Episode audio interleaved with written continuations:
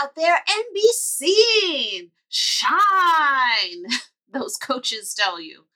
But did they tell you that you don't have to shine by yourself? Probably not. A lot of businesses are embracing content co creation through video shows, podcasts, and written content. And some businesses are even, you know, embracing collaboration in actual client experiences. This allows you to either create or be a part of a colorful narrative that isn't just an echo chamber when done right, and to actually provide a premium audience or client experience. So let's get into it.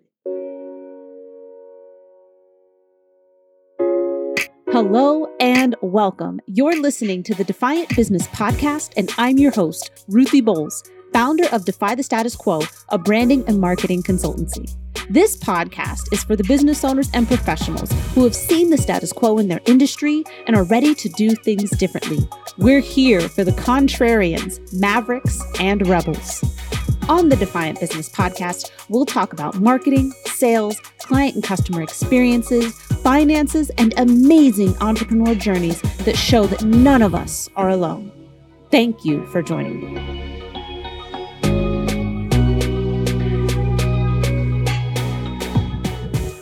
Hey there, welcome back to another episode of the Defiant Business Podcast. I am your host, Ruthie Bowles, founder of Defy the Status Quo, which is a marketing and branding consultancy for soul driven entrepreneurs looking to create deep community bonds and just skyrocket the potential for their impact. And today we are going to be talking about co creation and collaboration and why I think it's the future of business. Uh, the least of which is we are freaking tired and ain't nobody got time for burnout. just kidding, but kind of not really. So, just getting into it, like, I honestly think that co creation and collaboration, and whether that's content or client experiences, I just think it opens us up to so much more creatively and synchronistically. And I think it opens up our clients to more as well. There's a good reason that the Defiant Business podcast is a combo of solo episodes and guest episodes. The solo episodes allow me to expand on topics and introduce concepts from my brand to you, but the guest episodes allow me to create content with amazing people that expand all of the possibilities due to exposure for both of us to new ideas and, and different perspectives. I have found that this really opens me up creatively and hopefully it opens you up creatively. I I excel at riffing off of other people's statements or kind of brainstorming on the spot, if you will, expanding on a tangent in a very impromptu way. Uh, sometimes this causes podcast episodes to go in directions that we didn't expect, but I find that the experience, not just for us as the people, my guest and I making the episode, the experience is also richer for you as the listener. So, looking more specifically at collaborating on content, honestly, I think this just makes content creation like fun, funner, more fun, and easier. Uh, easy because it's so simple to cancel on yourself. Um, even this episode that I'm recording right now, I meant to record it last week, but I was recording it alone and I was like, oh, I mean, granted, I, I feel like I had pretty good reasons, right? It's a reason when it makes sense and an excuse when it doesn't. But still, I meant to do it last week and I ended up not. And so I'm doing it this week. Gratefully, I, I planned ahead. But it's a lot harder to cancel when you've committed to showing up for someone else. And that probably says something about a lot of us that we should sit with, that it's easy to cancel on ourselves and not other people, but that's a different episode. Uh, but also, most people find that they can relax and therefore come off more natural when they co create content with someone. Uh, I found that the content tends to get more exposure overall if you choose somebody who's also willing to share the content and promote it. But this is because it's being shared to the audiences of all the contributors, and so it gets more visibility for everyone. Even on Instagram, a new feature is that you can tag a collaborator. And so now what that does is as long as the person accepts your tag as a collaborator, instead of being in the tagged tab of Instagram, if you're familiar with Instagram, you probably know what I'm talking about. It just shows up in your feed as like a, a, an organic, natural post, almost like you posted it yourself. So Instagram tells us that when we tag a collaborator, it will be shown to that person's audience as well. So it's very exciting. So it increases the visibility instead of just you doing it on on your own. And people find a lot of value in conversation versus monologuing. Um, unless you tend to be a naturally entertaining or a, an intentionally entertaining person when you monologue, like I know what I'm doing right now. So not to like, you know, poo poo on myself, like, oh, I'm monologuing. Uh, but honestly, I often feel like I am answering questions from people, even if they just pop up in my head. Um, I'm not afraid to, you know, use funny voices and to be incredibly dramatic. Um, and I think that that is probably what helps my monologues not be boring instead and instead focus on being edutaining, educational, and entertaining.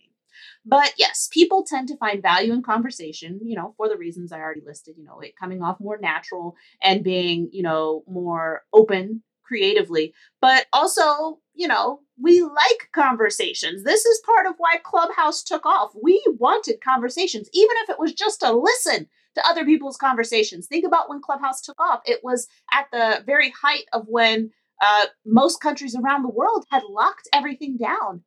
I was in my house for days without leaving. At that point, my husband was intentionally taking our vehicles out once a week just to drive them down the street to make sure they still worked.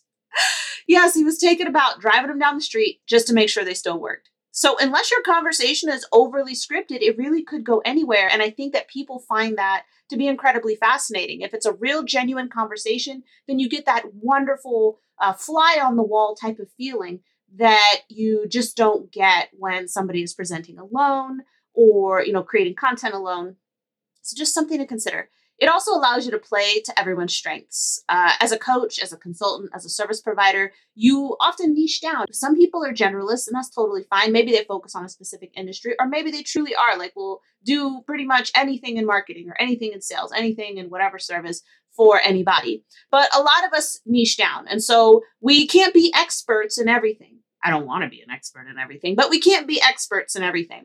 So when you invite other experts into your content creation or event creation, business, client experience creation, uh, you can defer to them for what they know instead of feeling like you uh, either, you know, you say you don't know, which I feel is like the best thing to say. But a lo- what a lot of people do is they will make up some bullshit right on the spot.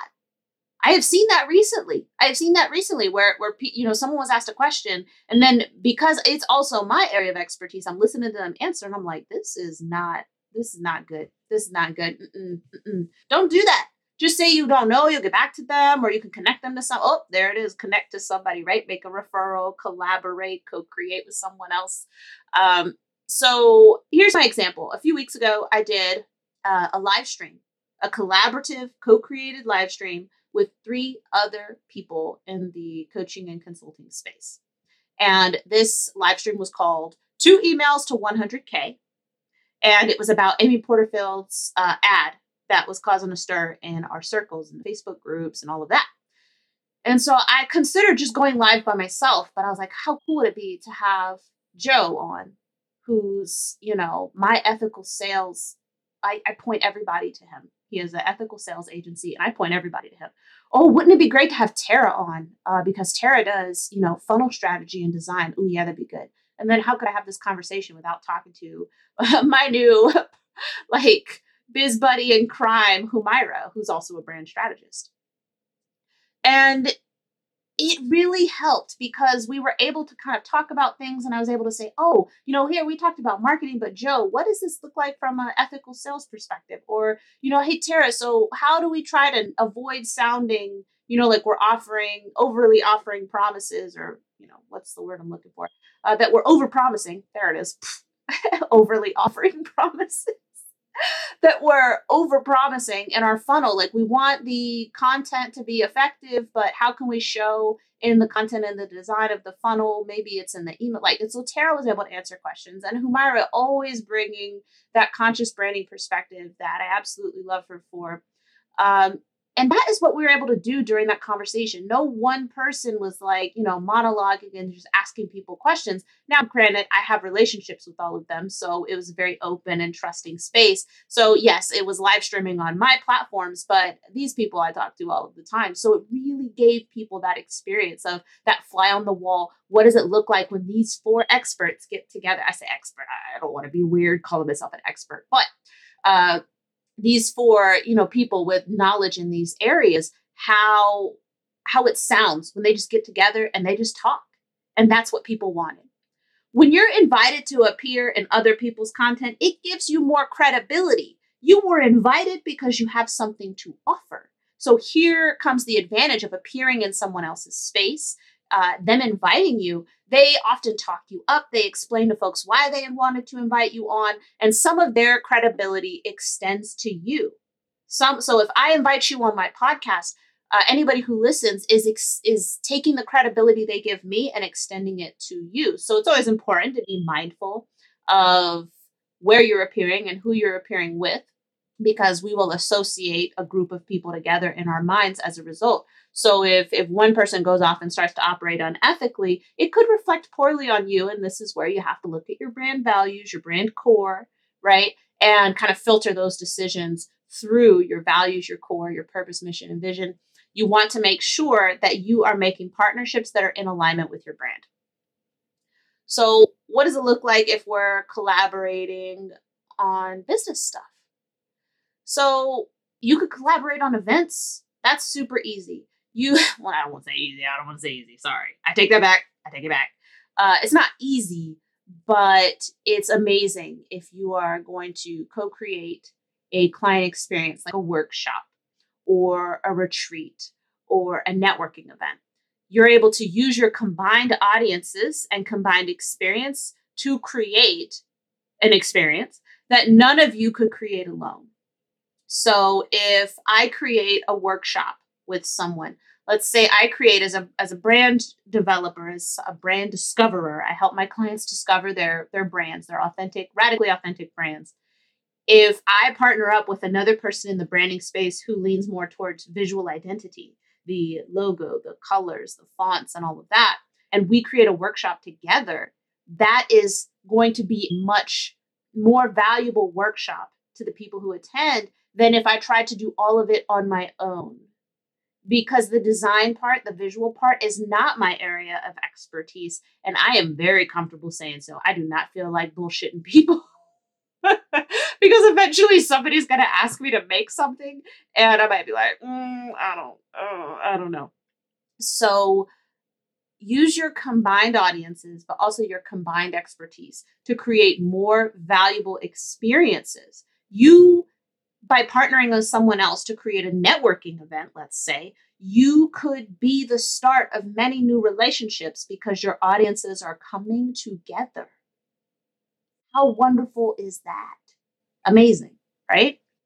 Consider referring clients for things outside of your expertise instead of pretending that you're actually the best option. That's not ethical. If you're pretending that you're the best option, that's not ethical. If you say, hey, I don't have a ton of experience in this area, but here's what I know. And the person says, you know what? I, I would I would rather grow with you. So I understand you're telling me that this would be an area you'd have to learn, but I trust you already. So if you feel comfortable using me as a test case, if you feel comfortable learning for me, then I'd like to go, I'd like to use you. And if this is something you're interested in, then by all means, but be upfront and don't be like, oh yeah, I can totally coach you or consult for you on ads. Oh my God. I cannot tell you how unethical it would be for me for me to be like, yeah, yeah, I could totally consult with you on ads. No, I can't.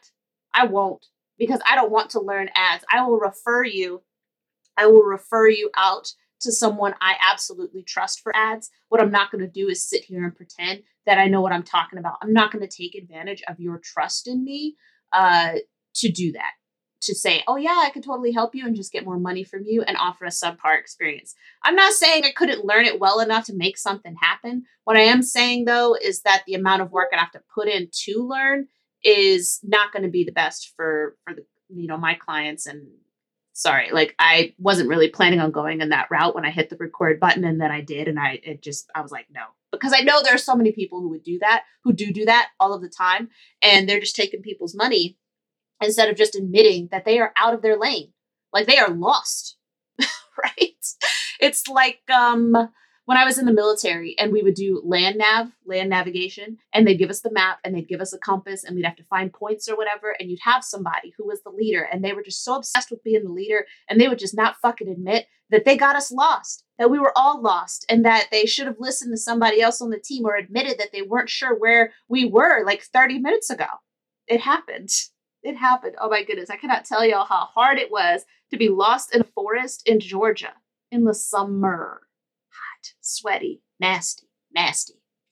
Another option might be kind of white labeling. So if let's so let's go back to my example of okay, Ruthie's helping people discover brands. Uh, it's possible that I could partner with somebody who has graphic design experience and once we discover the brand, we lay the foundation for the values and the personality of the brand and the vision, the mission, and the purpose. And we do all of that work, that deep work, and, and we just explore how this client wants their brand to show up, the energy they want that brand to have. Then I say, okay, so here's what we're going to do now. We're going to bring in someone from my team who's an amazing graphic designer. And they're going to be able to take all of the work that we just did and turn it into a wonderful logo and colors and design concepts for you and your business. And we are going to be able to translate everything that we've worked on, everything we've dug up and uncovered, and they're going to translate it into something beautiful.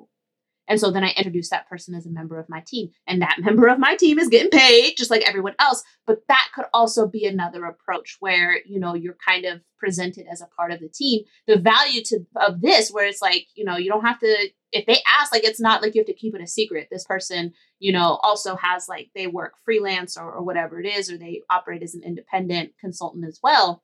Um, and so if they want to continue working with that person, they absolutely can. You, it's not, you know, you don't have to keep it a secret. It doesn't make you look unprofessional. But what it does do is it allows your client to not have to worry about setting up a contract and paying someone else if you've already ironed out those details. So it can be of immense value to the client.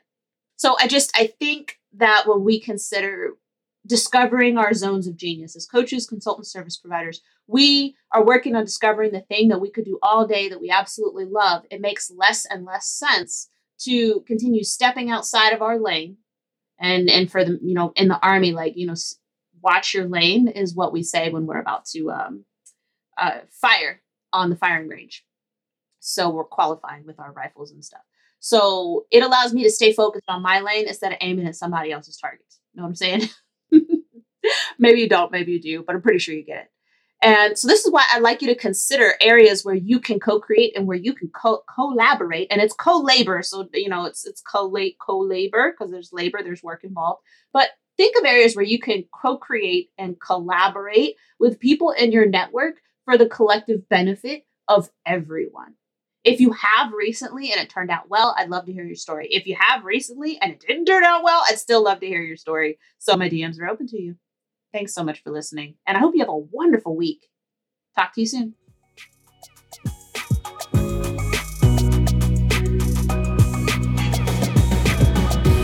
Thanks for listening.